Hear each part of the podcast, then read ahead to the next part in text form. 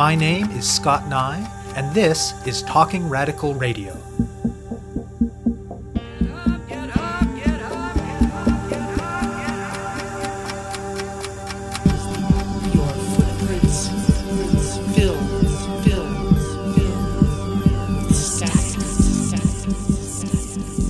Hello and welcome to Talking Radical Radio, where we bring you grassroots voices from across Canada. We give you the chance to hear many different people that are facing many different struggles talk about what they're doing, how they're doing it, and why they're doing it, in the belief that such listening is a crucial step in strengthening all of our efforts to change the world. On this week's show, I will be speaking with Bianca Mugyenyi and Martin Lukacs. The LEAP Manifesto was launched in September 2015. Earlier in that year, a small group of journalist activists, most notably Naomi Klein, author of a number of books, including This Changes Everything about the climate crisis, had convened a gathering of leaders, representatives, organizers, and activists from a broad cross section of social movements and communities in struggle in the Canadian context, and that gathering produced the 1400 word manifesto. Even before its launch, it had been endorsed not only by many labor, environmental, indigenous, and progressive faith organizations, and by political figures like Stephen Lewis and Canadian Labour Congress President Hassan Yussuff, but also by many Canadian artists, actors, and celebrities, from Ellen Page to Ashley Callingbull, Leonard Cohen to Rachel McAdams, Donald Sutherland to Michael Ondaatje. And when the LEAP manifesto was released in September, the nation's attention was already on political questions because the federal election that ultimately led to the downfall of Stephen Harper's Conservatives was in full swing. All of the ingredients were in place to generate the kind of attention that a sweeping vision for change of this sort hasn't received in Canada in generations. Martin Lukacs writes for the UK based newspaper The Guardian, and he's been involved in research, in organizing the initial meetings that wrote the manifesto, and in communication strategy for the project. Bianca Mugyenyi joined the project in the summer of 2015 as an organizer and as the project's outreach coordinator. The LEAP manifesto begins from the multiple crises facing Canada climate change, deepening poverty and inequality, histories and current realities of colonialism, exclusions based on race and gender and citizenship, and much more. It sees these crises as inextricably linked and argues that any effective paths to addressing them must recognize these interconnections. It paints a broad vision for change, but avoids getting stuck in the utopian by demanding concrete steps to begin moving in that direction. It calls for Canada to respect the treaties with and inherent rights of Indigenous peoples, to grant immigration status to all migrant workers, to end the construction of new fossil fuel extraction infrastructure and move to green energy and a green economy on demanding but doable timelines, to resolutely oppose anti democratic trade deals and government policies of austerity, to support Indigenous and other frontline communities first during the transition away from fossil fuels, to implement a massive green infrastructure program, to invest in retraining impacted workers, and to put in place new supports for low carbon sectors of the economy, which it understands to include not just things like installing solar panels, but also existing low carbon work like services, arts, media, and the extensive waged and unwaged caring labor that we all depend on. Since its release, the manifesto has been the target of quite a bit of criticism. Some has come from elements of the radical left, including for the fact that the manifesto is not explicitly anti capitalist and that the process that produced it was not broader and more grassroots. But much more of the criticism has come from a mainstream that stretches from some conservative social democrats to the hard right of the Canadian elite for the manifesto's significant challenge to the status quo in this country. In my conversation with Mugyenyi and Lukacs, we did spend a fair bit of time talking about the details of the document. In part because of the widespread mainstream attention that it has already received, and in part because of how easy it is for listeners to read for themselves at leapmanifesto.org, I haven't included much of that part of the conversation in the episode beyond the description I just provided. Instead, the included conversation focuses not on the document, but on the extensive work by a great many people that produced it, that released it, and that are now organizing around it. On today's show, I talk with Mugyenyi and Lukacs about what they and many others have done and continue to do to use the LEAP manifesto as a tool to build towards a just, sustainable future. We spoke by Skype to phone from Montreal. My name is Bianca, and I work for This Changes Everything and Elite Manifesto. I joined in the summer of 2015 to help launch the manifesto. I spend most of my time doing outreach. I am the outreach coordinator. I'm a journalist. I write for the British Guardian, and I've been a member of the This Changes Everything team for about two or three years now. First as a researcher and impact producer on the This Changes Everything film, then as a communication strategist working for Naomi Klein during the launch of the This Changes Everything book.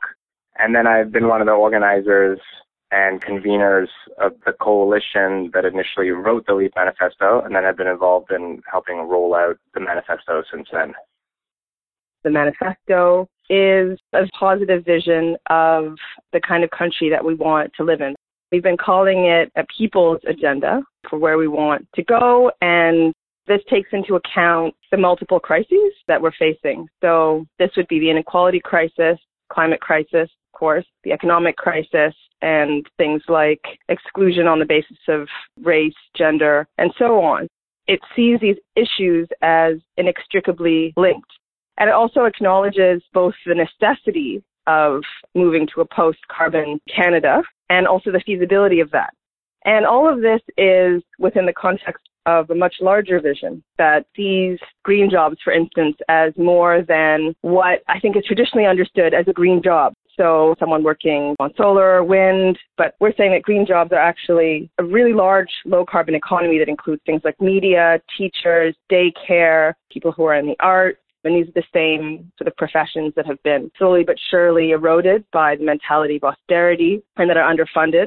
And part of this larger vision is that we want for this to be embedded in the principles of climate justice, which means that we would want this manifesto to be something that would help to right the wrongs of our colonial legacy and that would also understand that those who have been the worst hit by colonization, by climate change, by extractive projects should be the first in line to benefit from the new renewable carbon economy.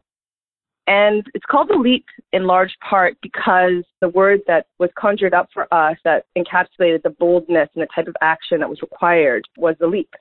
And I guess this is also going back to this positive vision and this idea of this energy transition as something that is not a dark and gloomy path full of sacrifice, but something that we can look forward to and that would be beneficial to the vast majority of people.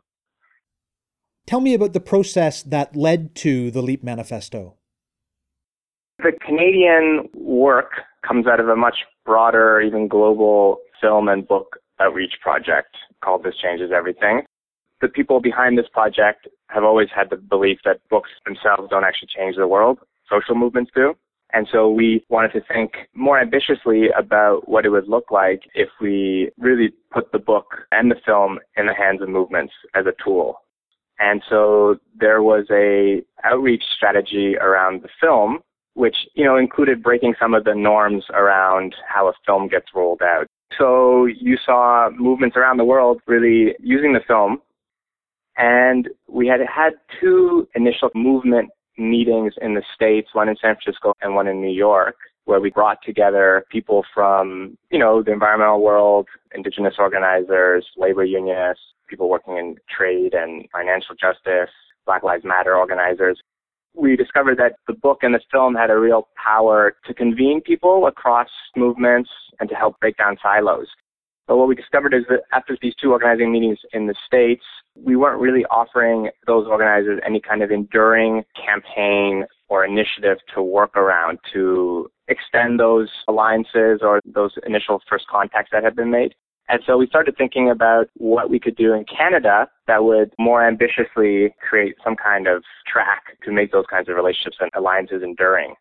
And so we decided we would try to do a similar kind of meeting that had been done in the States, you know, that would bring together representatives, leaders, activists from various social movements, bring them together into a meeting. And initially we had wanted to put out a kind of statement or manifesto that would fit on a postcard. And we failed abysmally to do that the document ended up being something like 1,400 words. But we wanted to project, as Bianca was saying earlier, a positive, hopeful, galvanizing vision to really help spark thinking about how we can get off this single commodity roller coaster economy that we've been hitched to in Canada. Ultimately, the convening itself ended up taking a broader vision than just a shift from the fossil fuel economy off of it It changed in part because it was shaped so deeply by all the different social movement sectors that then got involved in the process. As Martin was saying, the role of this changes everything really morphed. And I was brought on as a community organizer in very much of a campaign role to roll out the manifesto and to bring as much public attention to it as possible. So after this process that Martin was mentioning, there was a bit of feedback on the manifesto, it was strengthened, and then the message was ready to share. And ultimately, it is words on paper. And as beautiful as they are, we knew that we needed to present them in a way that was appealing and that brought these ideas to life. We started with art. We thought we could reach people that we may not be able to otherwise, and so we commissioned pieces from three up and coming artists to visually interpret the manifesto. The next thing that we did to make the manifesto as accessible as possible to as many people living in Canada was to translate it into many of the languages that actually represent what people speak here in Canada. We had planned to translate it into a few languages, but on suggestions from allies, we decided to translate it first into eight languages French, Chinese, Tagalog, Punjabi, Inuktitut, Spanish, Cree, Arabic. And then we had volunteers after it was launched that translated into other languages. And so now I think there's about 13 translations and more coming in. And we also turned to policy analysts and economists to equip people and partners who were going to be signing on to this document with the confidence that they needed to speak to it, to say, where is this money actually going to come from and is it possible? Kind of cost the manifesto. The next stage, which I think really brought a lot of attention to the manifesto, was the strategy of engaging high profile Canadian cultural and political figures, luminaries. This was conceived of as bringing this message to a much larger stage and back to people ultimately via, I guess, celebrity or high profile cultural images. So we asked a lot of people to sign the manifesto. And what was incredibly exciting and genuinely surprising was the number of people that signed on to it. And by the time we launched, we had, I think, about 100 initiating signatories of that sort of profile. And also key was that we were joined by a wide variety of groups, and many of these helped in the drafting of the document as well. So this was most of the public service unions, Hassan Yussuff, the head of the CLC, faith-based groups like Kairos, indigenous groups like the War and Defenders of the Land, groups like Oxfam and Greenpeace. All these groups signed on and also helped us to spread the word through their network on the day of our launch. So we launched the manifesto in September and we were joined by Sarah Harmer, the musician, Maude Barlow, the head of the Council of Canadians, Tantoo Cardinal, actor, poet laureate George Elliott Clarke, and also Ashley Callingbull, the first Indigenous Miss Universe. We did a reading of the manifesto, and then a Twitter storm erupted, and then we were suddenly in every national newspaper. To put it lightly, the corporate media threw a tantrum. I mean, we know that the corporate and, you know, state media in this country play a integral role in defining the limits of debate and dissent in this country. And the document is, you know, not a outlandishly radical document, but in many ways it does run up against most of the key neoliberal ideological pillars of our age. And the media just simply weren't having it there was a real attempt by the media through derision and contempt to just shut down debate about it. But what was ironic is that all the hubbub that they generated about it actually led people to read it and to consider the document. And it led to a huge spike in signatories. I think within the first week, we had about 20, 25,000 people who signed the document and an increasing number of organizations to the point at which now we have about 200 organizations who have signed the document. And what we found is that when people actually started reading it and considering it, they liked it and the tide started to turn, including in the media. And it was part of the electoral debate for two or three weeks.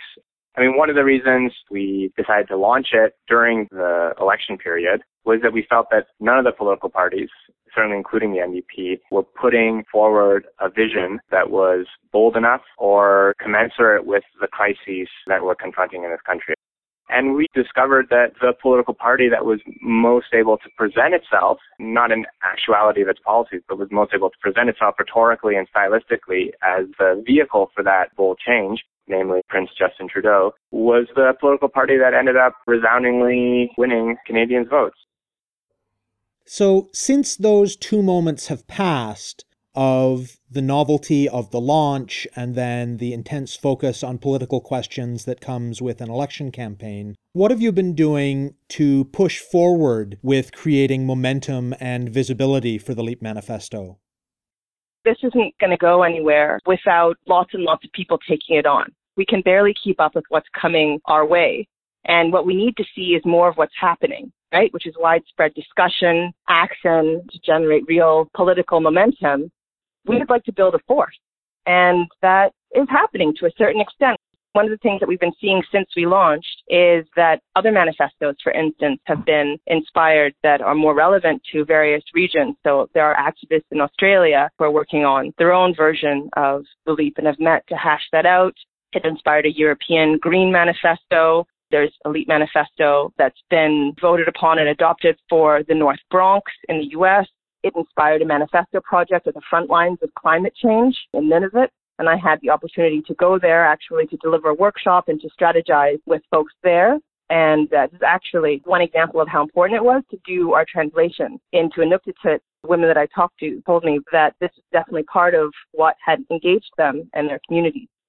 So one of the strategies for sure has been this idea of localizing the leap and also action. So in November, for instance, there was a rally that was organized and supported elite by CUPE during their convention, and that saw, I think, around 2,000 people come out. Martin went out for that.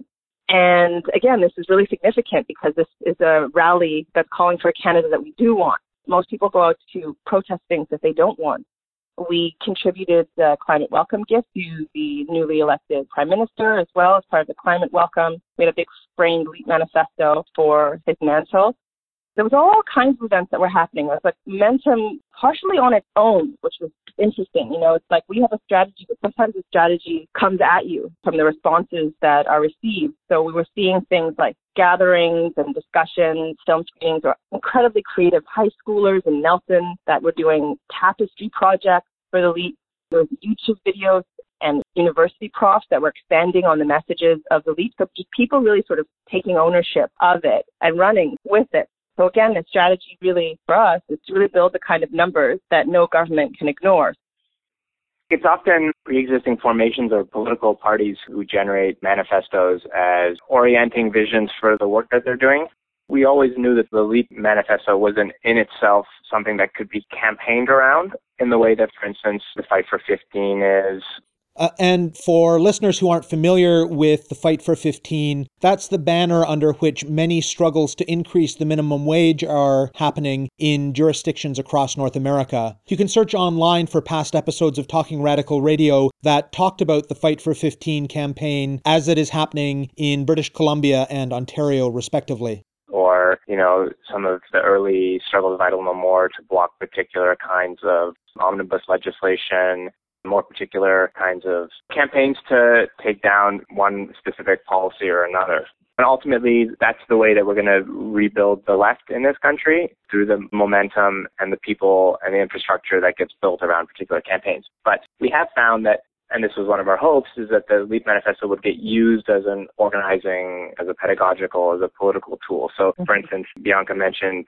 CUPE, Canada's largest public sector union, taking on the LEAP Manifesto as a tool to push the broader union and their membership to think much more holistically about the political challenge that's before us. So like because they organized the LEAP rally, they for instance invited speakers from, you know, the refugee rights and migrant justice movement in Vancouver had a really central role for indigenous representatives. So there's a way in which, to simplify things, the manifesto has been used as a tool to push organizations, bigger institutions, a little bit leftward and push them in more of a holistic direction also the opportunity that comes with using climate change as the strongest argument we have to strengthen the progressive agenda, the leftist agenda that we've already been fighting for. In that way, we've seen it taken up as a political tool. And I guess the most turbulent and exciting way in which it's been picked up as a tool is the most recent usage within the NDP. In the run up to the NDP's recent convention, there were a number of grassroots activists in the party who saw the LEAP manifesto as a kind of crystallization of the direction in which they felt the party should go. There were about 20 riding associations that passed resolutions calling on the party to, you know, adopt or debate the LEAP manifesto. Once that had happened, we supported the process somewhat of bringing that kind of debate to the convention itself, and it ended up being the main policy flashpoint. You saw a majority of the party in the end endorse this resolution to bring the debate around the LEAP manifesto to the riding association level for the next two years. And I think the LEAP now is serving as a political touchstone for debate about whether the NDP will try to go through a process of renewal and try to present a much more bold and perhaps even slightly deprofessionalized party that can actually fight on the basis of a much more bold, unapologetically left political agenda. One of the strategic things that we've been trying to do is to amplify the amazing activism that is happening right now. So we have a site that's part of leapmanifesto.org called Leap Year 2016, where we have been posting and celebrating all of the incredible stuff that's happening across Canada and around the world. Right now, there's Break Free from Fossil Fuels that's starting up. There's the People's Climate Plan. So trying to increase the accessibility, using that as responsibly as we can, but also calling for action in the knowledge that people need opportunities to act. I don't think that there's a lack of want or interest, but I do think that people need to be connected to each other. So one of the things that we did in terms of taking the manifesto to different spaces was we took it internationally to Paris and we did workshops there that was actually very similar discussion to the one we're having now about the nitty gritty nuts and bolts of how we actually launched it, like what was involved in doing it, how did we roll it out, how did we get it off the ground. And when we returned to Canada, one of the things that we decided to do was to put out a call for action around leap year the idea of leap year was this metaphor of like every four years we add a day to the calendar to bring the calendar back into sync with the Earth's revolution around the sun. And the idea is that it's, of course, easier to change human systems than it is to try and change the laws of nature. And so with literally one month's notice, we put the big call out for action with some tools, things on our website that could help. And we asked people to kick off the leap year with a push for justice-based transition with whatever kind of event they thought spoke to them and was meaningful in their communities.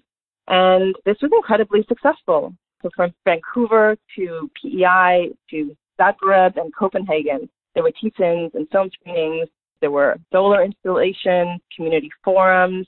In Nelson, there was a 24-hour sit-in that high schoolers held in support of the LEAP in Fort Chipewyan, there was a leap day installation of solar panels. You know, the raging granny raged for social justice and sung a leap-inspired anthem at one of the local malls. There were dozens and dozens of actions with hundreds of groups that were involved in one way or another.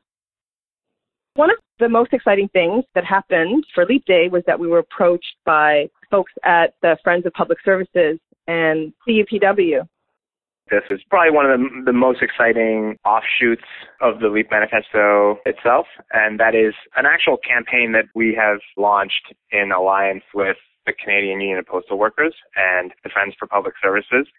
The postal workers have been under relentless attack by Canada Post, who have for many years wanted to essentially privatize the postal service. So there's been this relentless attack on this public service as with so many others in this country. And what was unique about this proposal for a campaign that Friends of Public Services and the postal workers brought to us was that instead of just being on the defensive, we would actually uh, shift to a aggressive, proactive, visionary posture. There are twice as many post offices as Tim Hortons in this country. So you can just imagine the kind of potential that has. Why not use that untapped potential to re-envision what a public service in an age of climate crisis would look like. The idea would be to turn the postal network and postal offices into hubs for a new green economy in this country. And we think as we've started to roll this proposal out with the postal workers, most people who hear about it are really excited by it because they understand that a public service reconceived like this could actually solve multiple problems at once. Where do you plan to take the organizing next? So, right now we're in a process of expanding the organizational tools that we have online. So, I'd encourage people to check back there. We are in the process of putting together a film as well, a short film to amplify the message of the LEAP and bring it to a wider audience, increase its accessibility. So, people should watch out for that as well. Part of the tools are to encourage more regional manifestos, more regional groups. We have a few like in Peterborough and Sudbury that are really great models of what's going on across the country.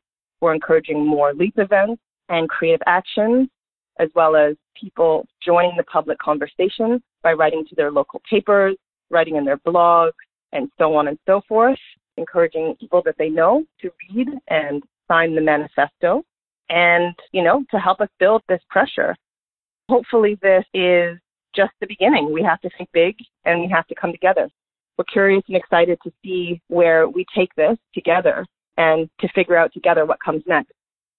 And the other thing to look out for is that because the NDP passed this motion to debate the LEAP manifesto at the local riding level, you are going to be seeing a whole bunch of town halls, debates, all kinds of forums being set up in many cases by NDP riding associations, and in other cases by activists who are working autonomously from the NDP, but sometimes in collaboration with local riding associations to put these kind of events on to push the NDP in that leftist, holistic, unapologetically bold direction as the party tries to renew itself.